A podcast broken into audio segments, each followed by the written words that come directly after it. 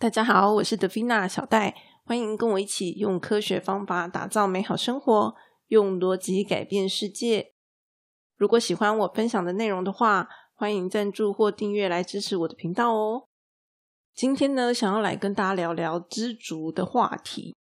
因为呢，我在第三季第二集的最后面有跟大家说，我们要把自己照顾好，先满足自己的需求。这样子的话呢，我们可能会比较有心力来照顾别人。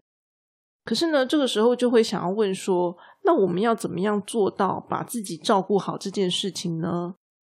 把自己照顾好，让自己觉得满足，这其实呢就是一种知足的表现。那我知道啦，大家都知道说要知足这件事情，可是就是很难做到嘛。这并不是说我们喊一喊说。啊！我要知足啊！我必须要知足啊！然后我就真的可以知足了，没有办法做到这件事情的。如果这样喊一喊就可以做到，那其实呢是一种自我欺骗的行为，而不是真正的知足或者是感到满足。那么，所以说，如果我们今天想要达成这件事情，到底该怎么做呢？我给大家一个提示，就是呢，在第二季第十六集的时候啊，我有跟大家分享到说。人格特质呢，其实是可以不会是天生的。就是说，如果我们今天的个性都是可以透过这种科学方法来进行重塑改造的话，那么其实呢，满足跟知足这样子的一个心态跟想法，也是有办法办到的。好，因为这种东西其实跟个性是有一点点类似的。所以说呢，首先就是这个东西啊，不是我们喊一喊就能够做到的嘛。然后另外一点，它也不是不可能做到的，而是说我们必须要透过一些比较科学方法的方式，好，然后呢才能够让自己有办法做到这一点。那么当然啦，因为我们的主题是在知足满足这个部分嘛，所以呢，它的重点其实。是放在我们要如何满足我们对自己自身的一种期待感，像我们常常就是会想要吃好吃的食物啊，然后或者是有一些人很喜欢买一些名牌啊，不管是什么包包啊、车子啊等等那种很高级的物品，表面上我们就是在追求这些物质上的东西，可是呢，实际上我们之所以会去追求这样的一个东西，背后一定有我们的心理动机存在。我不是说不能追求，而是说我们必须要去试着理解自己之所以去追求这些东西的理由是什么。所以这个部分呢，它其实就是属于自我探索的部分。自我探索的目的呢，就是为了要了解我们为什么要去追求它，然后呢，并且同时也可以去确认说，OK，这个东西是不是我真的想要去追求的？像我以前跟大家举了一个例子，是说。我们学生常常会以考试考高分为目的嘛，我们就觉得说啊，不行，我就是要把考试考好。我们追求的真的是那个分数吗？我相信大部分的人都不是。我们大部分人去追求那个分数的理由，是因为我可能想要就是在同学之间比较受欢迎，好，因为通常成绩好的人会比较受欢迎，或者呢是我想要让父母高兴，这才是我真正的理由。好，所以我们必须要去思考这件事情对我们来说真正的理由是什么。可是，如果我今天不管这个真正的理由，然后呢，我只是一心一意考高分，那么当我真的考高分的时候，我可能搞不好啊，我为了考高分读书都没有跟同学就是好好收学，没有跟同学打好关系，好，所以同学都很讨厌我。也就是说，我可能考了高分没错，可是呢，我却失去了我真正想要追求的那个东西。那在这种情况呢，就会很容易发生说，没错，我达成我的目的了，可是呢，我内心是空虚的，好，因为我真正想要的东西并没有被满足。我知道，就是去思考自己内心真正想要的东西，这件事情是很困难的，就是我们必须要花非常多的时间去思考这件事情。可是我们必须要去想，就是当你开始做这件事情，你开始。去前往你的目标，哈！我要追求高分嘛，我就是努力读书考试。我在这个道路之上，我就必须要去一直不断的去思考，说，诶，我真正想要的东西到底是什么？这个真的是我想要的目的吗？那当我很早很早就开始想的时候，有很大几率在我走到终点之前，我就会知道我要的东西是什么了，我就会知道说我到底要不要继续走下去。那如果我今天都不想的话，很有可能到最后就是等我走到的时候，我才发现这不是我要的。像这样子的一个状况跟心理，其实在很多这种剧情里面都是会出现的。那我相信也有很多就是可能前辈好分享的经验是可以告诉我们这样的一些事情。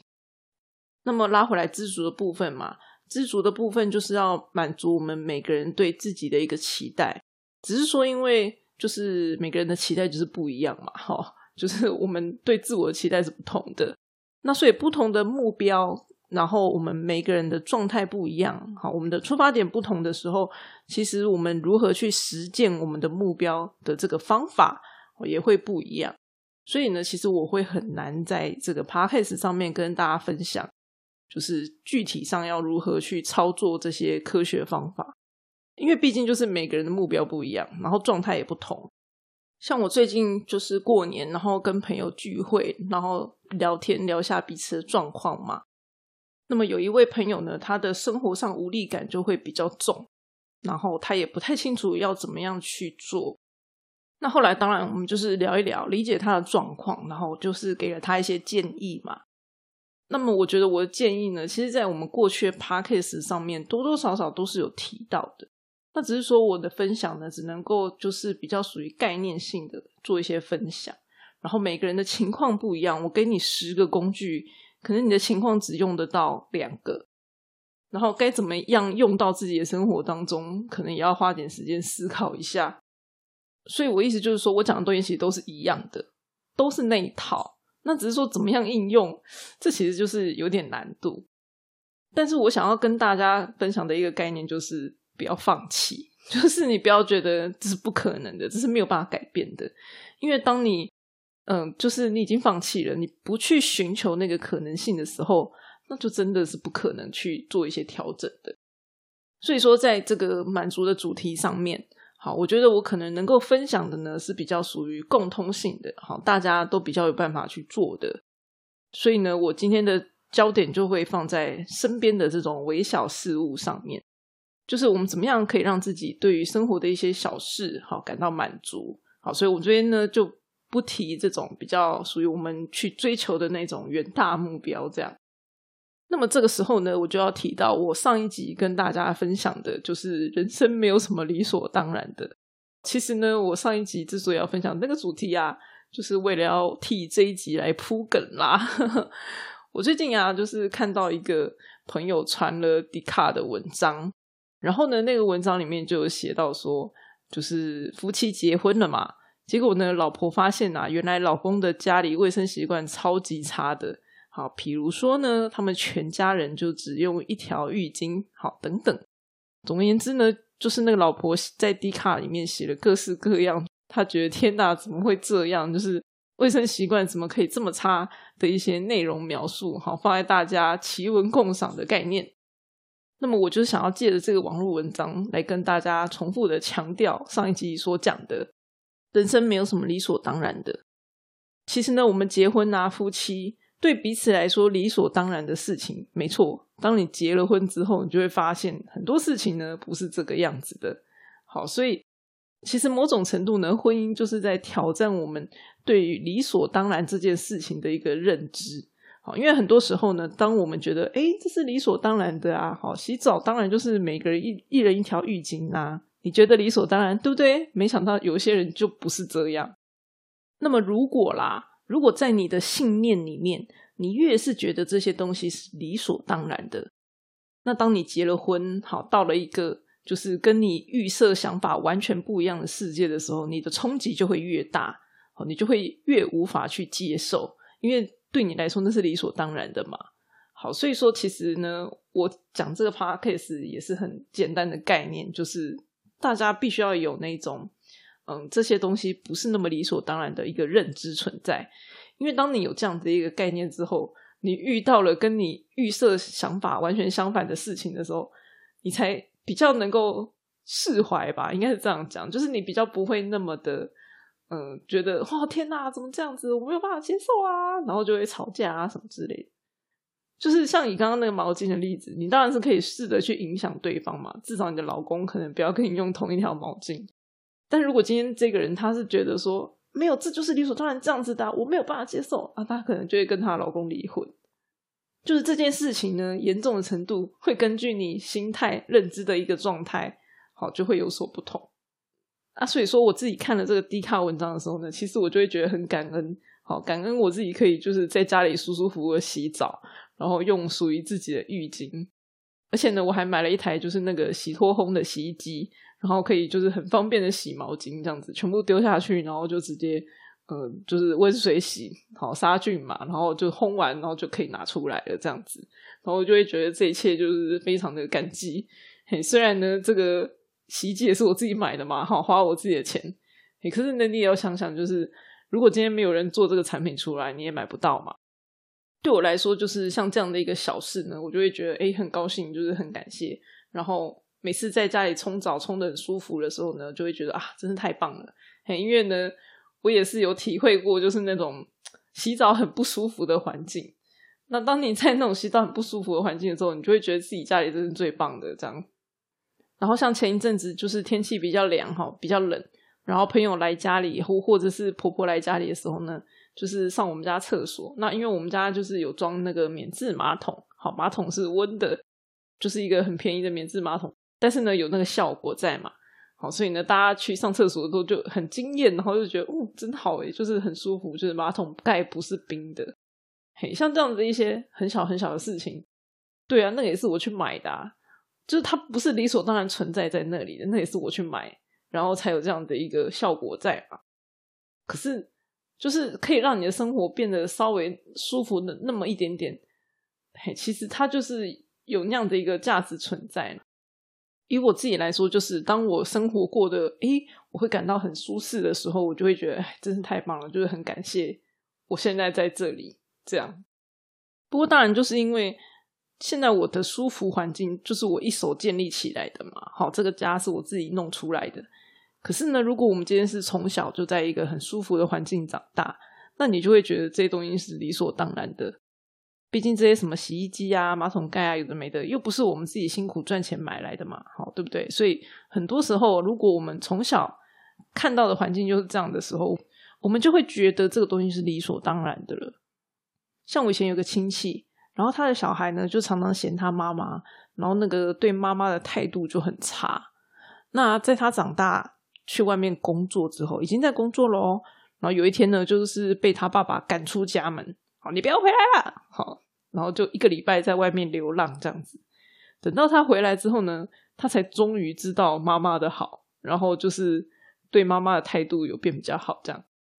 为什么呢？因为就是因为在外面没有人可以煮饭给他吃嘛，然后也没有人帮他洗衣服、打扫什么之类的。当你自己一个人去外面生存的时候。你才会发现说，哦，原来这些东西不是理所当然的，这些有人帮你做的事情都不是理所当然存在的，所以我才会跟大家说，这个世界上没有什么是理所当然的。好，除了一些物理现象，比如说水煮一煮到一百度的时候，它一定就会滚，或者是存在也是一种物理现象嘛。好，这个东西放在这里，我们现在站在这个位置，这个就是一种存在，它也是一种物理现象。它才会是理所当然的。除此之外的所有事情都不是那么的理所当然。那如果我们希望就是自己可以对这些小东西有比较多的嗯感恩的心的话，那我觉得可以朝着两种方向去尝试啦。第一个呢，就是一种想象或者是所谓模拟的一个练习。因为我们人类啊，跟其他动物有一个很大的不同，这是我们人类的一种优势能力哦。就是啊，我们是有模拟的能力的。就是有一些事情呢，我不需要我亲身去体验，我只要呢，在我的脑袋里面去做一些想象的练习，我就可以知道说，诶，那个状况大概是怎么样。当然不会是百分之百准确，没有错。可是呢，它是一种可以让我们在事情发生之前。然后我们就是透过模拟嘛，可以做一些准备，好，而不会说等到事情发生的时候完全没有任何准备。比如说像这个什么地震逃生，它就是属于一种模拟的练习。这个能力呢，算是人类很特别的一个能力哈。大部分的生物好像比较没有这个能力。我也是到后面的时候去外面工作之后，才渐渐觉得说，哎，其实这个能力啊，影响的程度还蛮大的。就是你到底会不会使用这个能力，甚至呢是会影响我们工作的表现的。比如说，像我们最近有要上一个案子，那那个案子还没上啊，你怎么知道上了之后会发生什么事呢？啊，所以这个时候我们就会试着去用模拟的方式去猜测，说到时候会发生什么事情。那如果发生这样的事情的时候，我该怎么做？好，这就是一种模拟的能力，它可以让我们就是在事情发生之前，好有一些事前的准备。所以呢，如果要把这个能力用在知足满足我们身边这种微小事物的方面的话，我觉得是这样子啊，就是看我们缺什么。比如说，如果我今天是一个从来没有在外面呃自己赚钱生活过的人。那么，也许我就可以去做一个模拟。好，想象一下，假设呢，我现在已经不在家里了，我现在在外面孤身一人。那我身上也许有一点点的钱，好，比如说三万块好了。然后呢，我现在要想办法活下来，那我该怎么办？好像这样子的一个模拟，可能如果今天这个人有在外面自己，比如说住宿啊，生存过，那他可能会比较能够想象。可是呢，如果今天是一个从来没有出去过外面的人，好，可能就会比较不容易去想象这是什么情形，而且这个模拟呢，就是如果可以越细就越好。好，比如说，哎，我现在在外面站在路边，只有一个人，然后我没有家可以回，我身上有一点钱，那也许我会先想说，好，我今天晚上要去哪里睡觉？毕竟睡觉是很重要的嘛。好，先去解决睡觉问题。那我可能就会去找旅馆住宿。可是你知道住一晚要多少钱吗？就是必须要去试着去知道说这些东西的细节是什么，搞不好你觉得说哦，可能一千块就可以住一晚了，结果没有诶，天哪，住一晚可能要三千块，可是你身上只有三万块，它只够你住十晚。当你去试着去理解这些细节的时候，你就会发现可能有些事情不是我们想象中那样。那所以呢，有些人可能就说啊，那我不要，我去网咖，我去网咖，我不要睡了，我就睡在网咖吧，网咖比较便宜。类似像这样子，就是说我先去模拟一个情境，然后呢，我去思考说，在这个情境之下我会怎么做，然后呢，再去尝试着验证一下，哎，我这样子做的结果会是什么？一步一步下去，然后去想想看，说，哎，这样的东西是不是有难度的？它的难度是到哪里？那当然，我刚举的是其中一种例子啦，或者是说，像最近就是很红那个露营嘛。好，如果呢，大家想要透过露营来去体验一下不同的生活，这也是一个不错的方式。那只是说，目前一般的露营，我们都是在露营地，好，所以露营地就会有厕所啊、有水啊等等之类的。可是呢，像我老公，他就是属于一个末日生存者，然后他的想象呢，就会是在深山里面，然后没有任何就是这种方便的东西的时候，然后他就会想说，那他该怎么办？好，所以他就会去研究，比如说生火啊，然后怎么样去找水啊，等等之类的。说句老实话，在我们完全没有任何经验的时候，我们要去模拟一件事情，可能呢，我们模拟的那个准确度就会稍微差一点。好，因为你毕竟从来没有经验过嘛。那当然，如果你看了一些影片，好，你稍微了解了一下之后，你能够模拟的程度就会增加嘛。那当然，怎么样都比不上说你实际有一些行动，然后去体验看看，你可能就是更能够去想象说，诶，事情发生的时候会怎么样？比如说，我们今天去露营，虽然我是在露营地没有错，那但是呢，如果我今天想象一下这些什么厕所啊，或者是洗手台啊等等都没有的时候，那么这个生活会是有多么的不方便？哦，或者甚至呢，我也许搞不好找不到一块平地可以铺我的。这个露营帐篷都有可能嘛，对不对？那所以为什么会有那种吊挂式的帐篷吊在树间？像我就有认识朋友，超级哈口，就是真的跑去那个亚马逊森林那边去玩，就是带着背包去挂在树中间睡觉这样子，然后可能好几天都没有办法洗澡，因为他们就是在森林中间嘛，甚至可能就是要涉水过溪，哈，半身泡在水里，然后走过河。然后你还没有办法，就是马上洗澡，好类似像这样的一个情况，他们就是去体验当然，这种体验成本就比较高嘛。可是你就可以透过这样的一些经验，然后对于不同的状况会有更多的一些了解。像比如说最近这一年呐，元宇宙这个词很红嘛。我们先不管这个东西到底有没有可能实现啦。不过呢，以教育领域来说，教育领域的话呢，确实就是很喜欢透过三 D 模拟的方式，然后让学生在这个三 D 环境里面进行一些体验跟学习。只是说这件事情的成本实在太高了，因为你要去做三 D 建模嘛，好，然后而且还是要可以让人在里面游玩的。所以这个东西的成本实在太高了，这也是它为什么过去很难被推到大众的面前。只是说呢，很多研究在做这件事情，意思就是它真的是一个有效可以调整我们对事物认知的一种方式。那所以以我们自己一般人来说，可以做的就是第一种，好成本最低的，在自己心中做模拟，可能呢顶多用纸笔写一下，好想象一下这样。那再来的话呢，就是如果啦，真的有什么三 D 游戏你有兴趣，然后那个是符合你想象的，对不对？有一些生存游戏嘛，好，那也可以是去玩一下。那再来的话呢，就是像我朋友那种很哈扣的，然后直接真的下去想办法去体验类似的情境。不过这当然就是要注意安全啦，不同程度的这个体验就是成本就不一样嘛，好，危险性也不同。有了这些模拟跟体验之后呢？我们就可以更加的理解这个世界多元的一个面貌，理解说，哎，这些东西原来不是那么的理所当然。然后呢，去理解说你想要的东西是什么。搞不好有一些人就是很喜欢在丛林里生活啊，对不对？好，所以你去模拟之后呢，你会更知道你想要的东西是什么。那么这样子的话呢，你就会对于你现在所拥有的这一切，好，你喜欢的，你想要的。然后你知道它不是理所当然存在的，你就会觉得这是一件很感恩的事情。一个知足的人呢，是因为他知道或是曾经有过缺乏的经验，所以他才会变得知足。